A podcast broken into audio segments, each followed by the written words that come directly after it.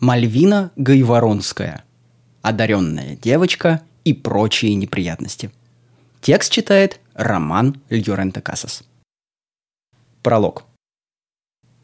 Я правильно понимаю, что мы сейчас выпинываем нашего ребенка в жизнь, сами сваливаем в закат, да еще и говорим, что это для ее же блага. В педагогике это называется принципом невмешательства. То есть да. То есть да. Из протокола семейного совета Добротворских. Все началось утром. Конечно, пытливый читатель сразу же бросится оспаривать эту фразу. Точно ли утром, а не поздней ночью, скажем? Именно этим, не предыдущим? Где вообще та точка, после которой с чистым сердцем можно сказать «Все, началось». Придется делать напыщенный вид и шикать на каждого, кто задает неудобные вопросы. Прям как в школе. Будем честны, пытливые читатели правы, и ночка выдалась далеко не из легких. Но именно поэтому выборы пал на утро. Четкой границей оно разделило жизнь на до и после, хотя и казалось поначалу совершенно обычным, а в чем-то даже шаблонным. К примеру, Таковым его делали те самые косые лучи утреннего солнца, столь часто гостящие в прозе начинающих писателей. Пытливо и тщательно, словно моющий тарелки перфекционист, заливали они утренний город. Скользили по паркам, слепили глаза, с недовольством огибали дома с плотными шторами и тонированными стеклами. Зато небольшой скверик в центре Москвы в них буквально купался, а потому они засвидетельствовали, как крупный мужчина, откровенно бандитской наружности, уселся на скамейку, заразительно потянувшись, достал из небольшого черного чемоданчика книжку сказок Андерсона и начал читать. Через 20 минут недоуменно оглянулся, потом уставился на книгу в руках. Пролистав, выбросил в урну и легким шагом, прихватив чемоданчик, вошел в небольшой офис в здании старого особняка по соседству. Ровно через 8 минут и 36 секунд он выскочил оттуда, преследуемый большим количеством очень серьезных мужчин в штатском. Быстро выхватил из мусорки книгу и устремился в другой конец парка, вполне бодро перепрыгивая скамейки под ворчливое курлыканье голубей. Однако далеко не все любят солнце, и сквозь тонированные стекла пентхауса его лучи проникнуть не могли – Бонусом такого жилища выступал восхитительный вид на проснувшийся город и то, как его улочки медленно заполняются снующими машинами. С высоты 80 этажа они казались крошечными муравьями, спешащими по непонятным для людей делам.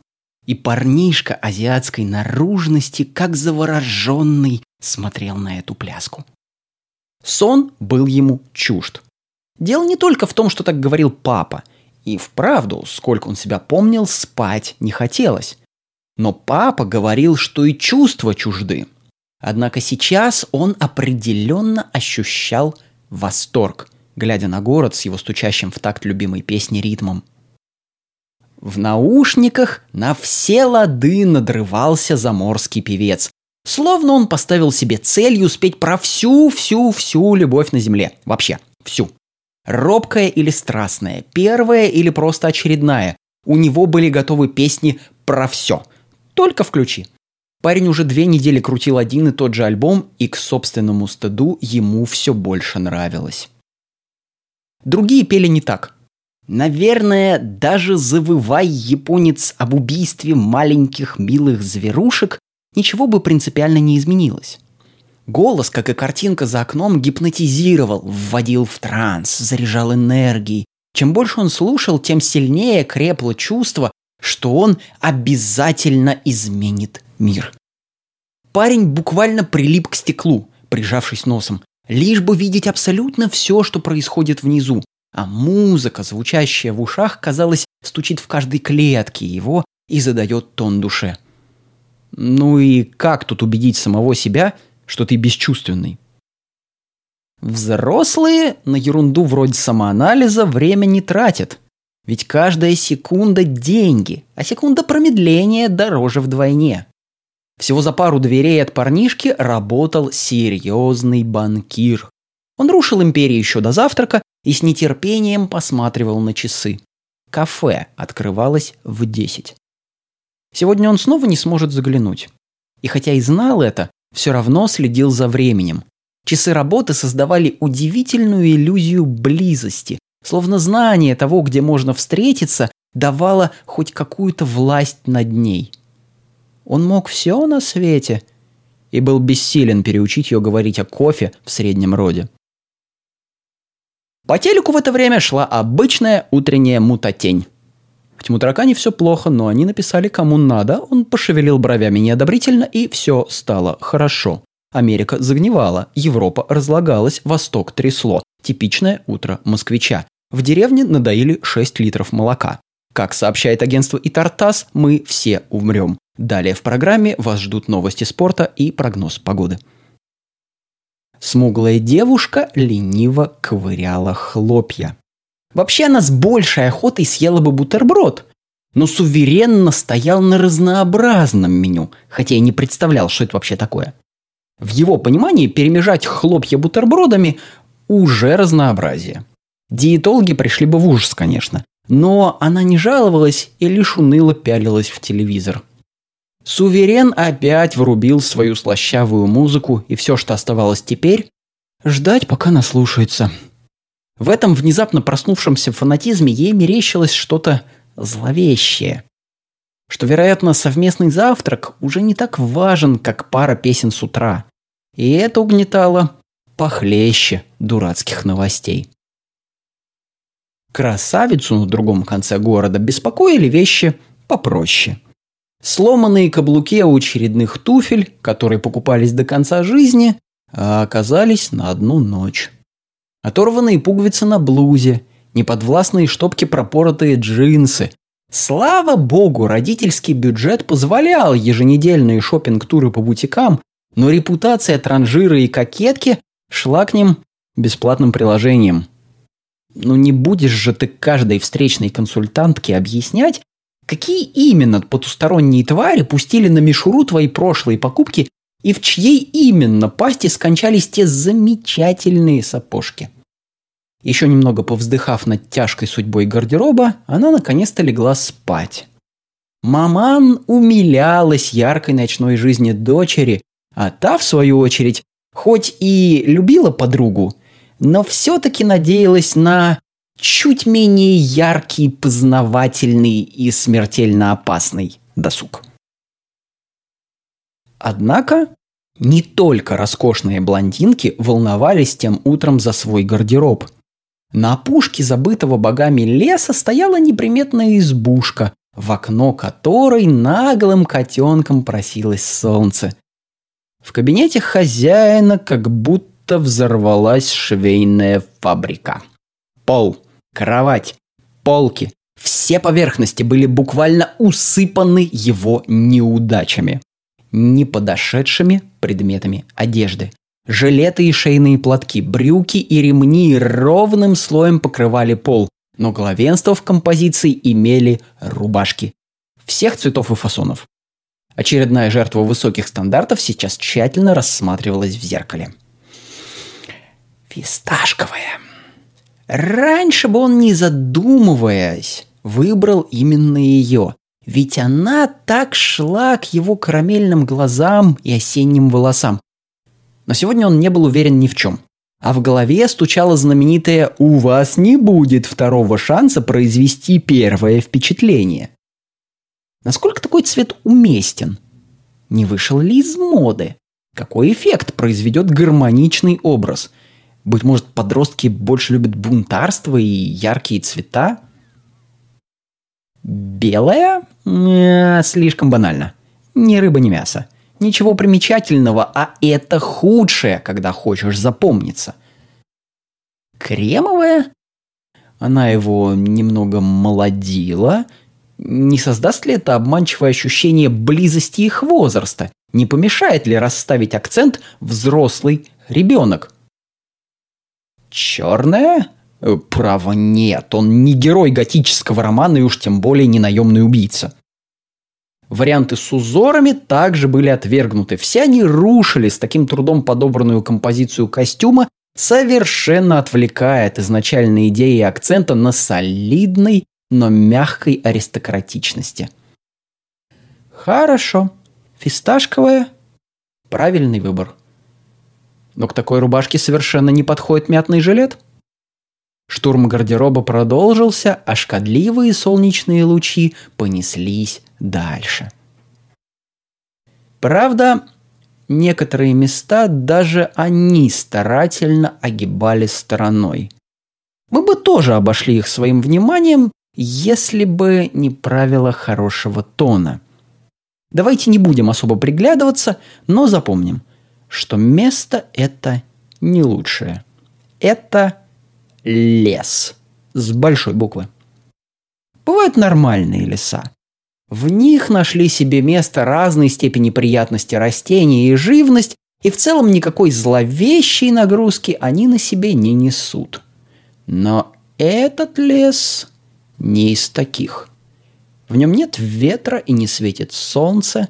Тьма беззвездной ночи прячется среди ветвей неестественно изломанных деревьев, Ночь с вниманием хищника следит за задорным, аппетитным солнечным лучиком, так маняще пляшущим за ее пределами. Она не может податься вперед.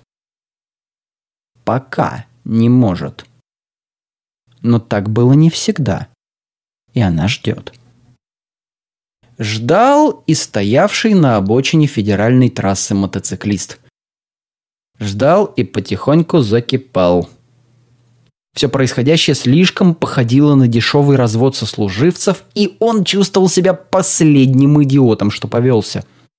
Еще большим идиотом он чувствовал себя потому, что уже который час не уезжал и смиренно надеялся на чудо. Не первый год он гонялся за тайной организацией, в существование которой никто из коллег не верил. Это больше походило на хобби, поскольку в рабочее время он практически всегда сидел в штабе или разбирался в очередной пьяной драке оборотней. Три года подобного хобби обернулись несколькими нагоняями, одним выговором с занесением в личное дело и всего одним задержанным. Который, к слову, был совершенно бесполезен, поскольку еще при задержании перестал шевелиться и так и не шелохнулся за все полтора года. Конечно же, сия одержимость в совокупности с чередой неудач породили лишь кучу насмешек от коллег. Все сокурсники уже подросли в званиях, и только он куковал все там же, в младших богатырях, все свободное время носясь по городу и проверяя каждый слух. И тут, внезапно, кто-то пишет красной помадой на его зеркале дату, время, пару координат и бережно обводит сердечком старую газетную заметку о пропавшем отце. И никаких следов взлома. Помаду он исследовал вдоль и поперек. Ну да, приятно, что для него не пожалели шанелевскую классику. Да толку. Пожалуй, только ценник помады и натолкнул на мысль, что это не шутка. Ценник, ну еще и полная профнепригодность коллег. Что-что, а аккуратно проникнуть к нему в дом они бы точно не сумели – на безопасности у параноидального Дмитрия был пунктик. Но 7 утра сменились на 8, 8 на 9. Машины размеренно проезжали мимо. Парень кормил комаров, и ничего не менялось. Он принял волевое решение подождать еще полчаса и уезжать. Потом принял такое же решение еще два раза.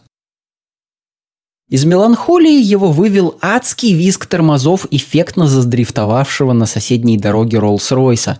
Машина встала поперек, перекрыв движение. Открылся багажник. Из него, прихватив небольшой рюкзак, выбралась девочка с двумя огромными толстенными косами и припустила к мотоциклу, с трудом перелезая через двойное ограждение между трассами. Роллс-Ройс уезжать не спешил. Издалека раздался мощный рев мотора, и на полосу буквально вылетел еще один мотоциклист. Женщина, вся в черном. Девушка побежала быстрее, но все еще слишком медленно. Ноги, что ли, затекли в багажнике? Решив, что уж это-то точно его клиент, Дмитрий быстро застегнул шлем и сдал назад. Даже пытаться не стал натянуть на такую прическу защиту, просто быстро усадил девушку, показал, как держаться и втопил газ. Роллс-Ройс и черная мотоциклистка остались далеко позади.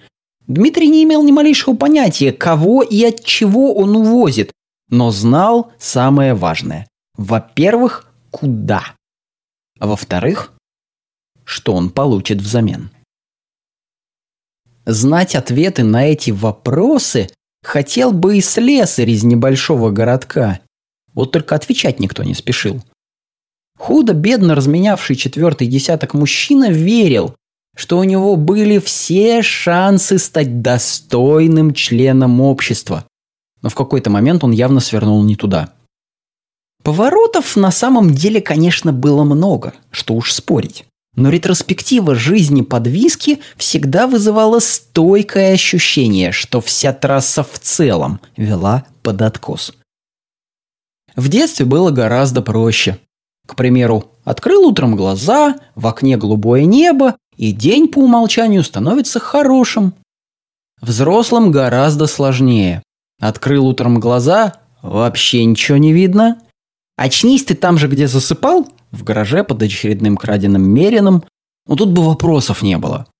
Но ты явно сидишь, да еще и с мешком на голове. Руки-ноги пристегнуты к стулу. Попытку незаметно проверить, крепко ли, проваливаешь. Мешок тут же снимают, и бодрый мужской голос радостно интересуется. Итак, Игорь Октябревич, а почему же вы решили работать именно на нас? Жмурясь от яркого света, пытаешься разглядеть пухлого усача с типичной располагающей улыбкой HR и смутно понимаешь. Не через Авито тебя нашли. Не через Авито. Добро пожаловать на худшее собеседование в твоей жизни.